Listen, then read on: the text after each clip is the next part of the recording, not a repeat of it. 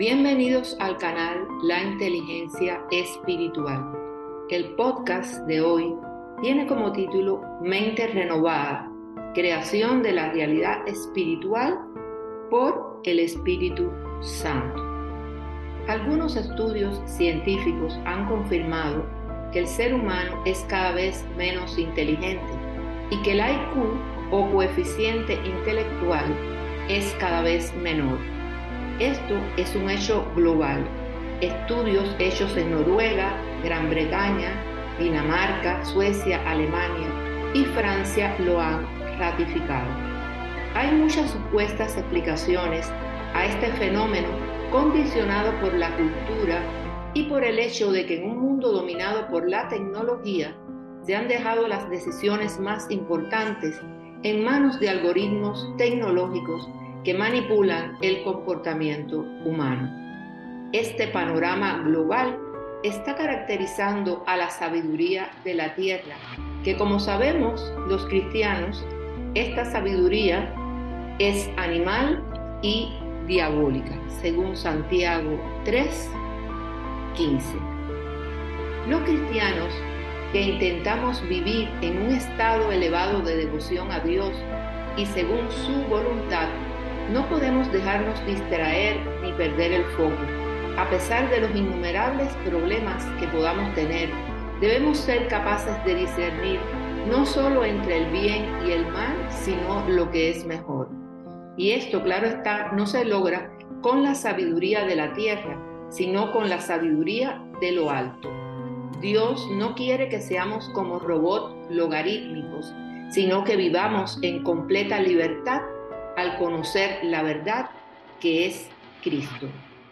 Pero la sabiduría que es de lo alto es primeramente pura, después pacífica, amable, benigna, llena de misericordia y de buenos frutos, sin incertidumbre ni hipocresía. Santiago 3, 17.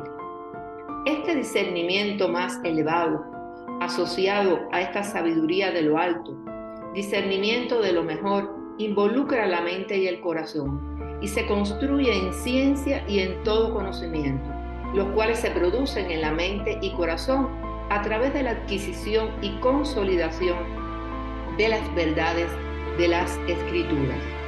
Cuando Pablo escribió, nosotros tenemos la mente de Cristo en 1 Corintios 2.16, se refería a la revelación divina, a las escrituras, donde la mente de Cristo se revela los creyentes poseemos la Biblia, pero en ocasiones no pensamos con la mente de Cristo, que significa tener en todo momento la perspectiva divina, la lógica divina que nos permite, con la propia palabra de Dios y la ayuda del Espíritu Santo, crear nuestra realidad espiritual para trascender la realidad objetiva que nos hace perder foco y nos confunde.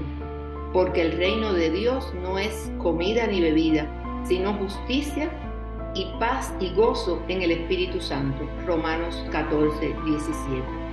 El reino de Dios es la realidad espiritual y dinámica que es asequible a cada persona que recibe a Cristo como Salvador y Señor. Recibirlo a Él es recibir su gobierno. La salvación restaura las relaciones con Dios y nos abre las puertas a su reino que está entre nosotros, según Lucas 17, 21 mientras caminamos con Jesús para poder decir el reino de Dios está en mí. Crear nuestra realidad espiritual mediante la renovación de nuestra mente se lleva a cabo a través del Espíritu Santo. Las motivaciones, o sea, nuestros deseos, planes y proyectos, serán puestos en nuestra mente y corazón por el Espíritu Santo, según nuestros propósitos en Cristo. Nuestro actuar, o sea, el querer y el hacer, están determinados por Dios, porque Dios es el que en vosotros produce así el querer como el hacer, por su buena voluntad. Filipenses 2:13. Por tanto, lo que hacemos no es para Dios por nuestra propia cuenta. Hacemos cosas con Dios y a través de Él. Nuestros proyectos serán los del Padre, que nos guía y nos da la provisión y nos abre puertas que nadie puede cerrar.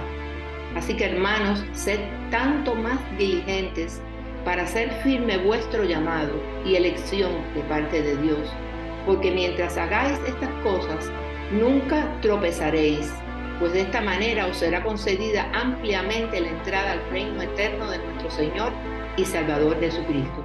Segunda de Pedro 1 del 10 al 11. De esta manera vamos configurando con la ayuda del Espíritu Santo nuestra identidad espiritual.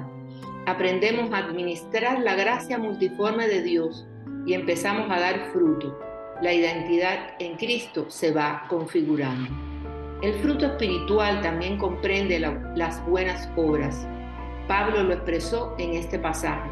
Esas buenas obras siempre empiezan con actitudes piadosas que Pablo enumera en Gálatas. Mas el fruto del Espíritu es amor, gozo, paz, paciencia, benignidad, bondad, fe, mansedumbre, templanza. Gálatas 5 del 22 al 23. Dichas actitudes que Dios confiere están diseñadas para producir buenas obras que Él mismo faculta. Pablo mencionó el fruto de las buenas obras al decirle a los creyentes en Corinto, y el que da semilla al que siembra y pan al que come, proveerá y multiplicará vuestra sementera y aumentará los frutos de vuestra justicia. Los frutos de justicia son solo por medio de Jesucristo. Segunda de Corintios 9:10. El propósito de Dios es producir tales obras en todos los creyentes, porque somos hechura suya, creados en Cristo Jesús para buenas obras, las cuales Dios preparó de antemano para que anduviésemos en ella. Efesios 2:10. Jesús dijo, en esto es glorificado mi Padre, en que llevéis mucho fruto y seáis así mis discípulos. Juan 15:8. La experiencia de la plenitud del Espíritu representa entrar en posesión de la plenitud de los dones y el fruto del Espíritu Santo. Implica el ejercicio de los dones para la edificación espiritual. Por tanto, al crear con la ayuda del Espíritu Santo nuestra realidad espiritual, nuestra propia gloria, que era el centro de nuestra vieja naturaleza, es sustituida por la gloria de Dios. De cierto, de cierto te digo, que el que no naciere de nuevo no puede ver el reino de Dios. Juan 3:3. Todo lo que hacemos y vivimos es para la gloria de Dios. Entonces el lugar más alto en que podamos estar y vivir es a los pies de Cristo. El cristiano que discierne ha de aspirar y alcanzar la excelencia espiritual.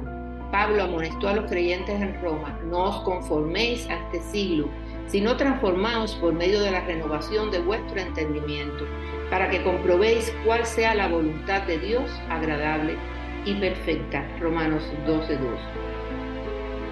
No se trata entonces de dedicar más tiempo a mirarnos por dentro nuestras imperfecciones de manera contemplativa, sino de discernir que cuando perdemos la dimensión de gratitud hacia el Señor, somos nosotros los que cambiamos la mirada sobre la realidad y la cerramos. Al perder la dimensión de arraigo en la misericordia de Dios que sustenta nuestro vivir, distorsionamos, desenfocamos nuestra vida y perdemos la posibilidad de transformarnos espiritualmente y edificados en amor para cambiar a la vez nuestro entorno, que es una misión de nosotros como cristianos. El interés hacia la sociedad no puede ser divorciado bíblicamente del andar cristiano. No podemos convertir el andar cristiano solo en una empresa espiritual, reducida a las paredes de una iglesia y desligada al servicio de la humanidad. Hemos de aprender, igual que los mejores guerreros que acompañaron al rey David, a usar los mejores recursos y movimientos espirituales y estratégicos y convertirnos en expertos en el manejo de los conflictos de estos tiempos, no con nuestra fuerza, sino con la gracia de Dios, la fuerza del Santo Espíritu. Influenciar a otras personas, ayudarlas, trabajar unidos para la edificación del cuerpo de Cristo y actuar con sabiduría e inteligencia de lo alto. Debemos hacer una introspección espiritual para saber si aún andamos con huellas de la vanidad de nuestra mente que nos oscurece el entendimiento espiritual nos produce ignorancia de los caminos divinos, nos produce pérdida de sensibilidad, falta de perdón, desobediencia que pueden producir rebeliones como expresión de la ignorancia y corazones endurecidos. Debemos arrepentirnos de manera auténtica desde nuestro corazón. Dios no nos baja un banquete del cielo de forma fácil. Necesitamos afrontar las incomodidades del desierto, crecer en su dependencia para llegar a la tierra prometida. Debemos orar para que el Espíritu Santo nos dé revelación del reino de Dios y seamos llenos del conocimiento de la voluntad de Dios. Hasta que lleguemos a la unidad de la fe y del conocimiento del Hijo de Dios, a un varón perfecto, a la medida de la estatura de la plenitud de Cristo. Efesios 4, 13. Gloria a Dios.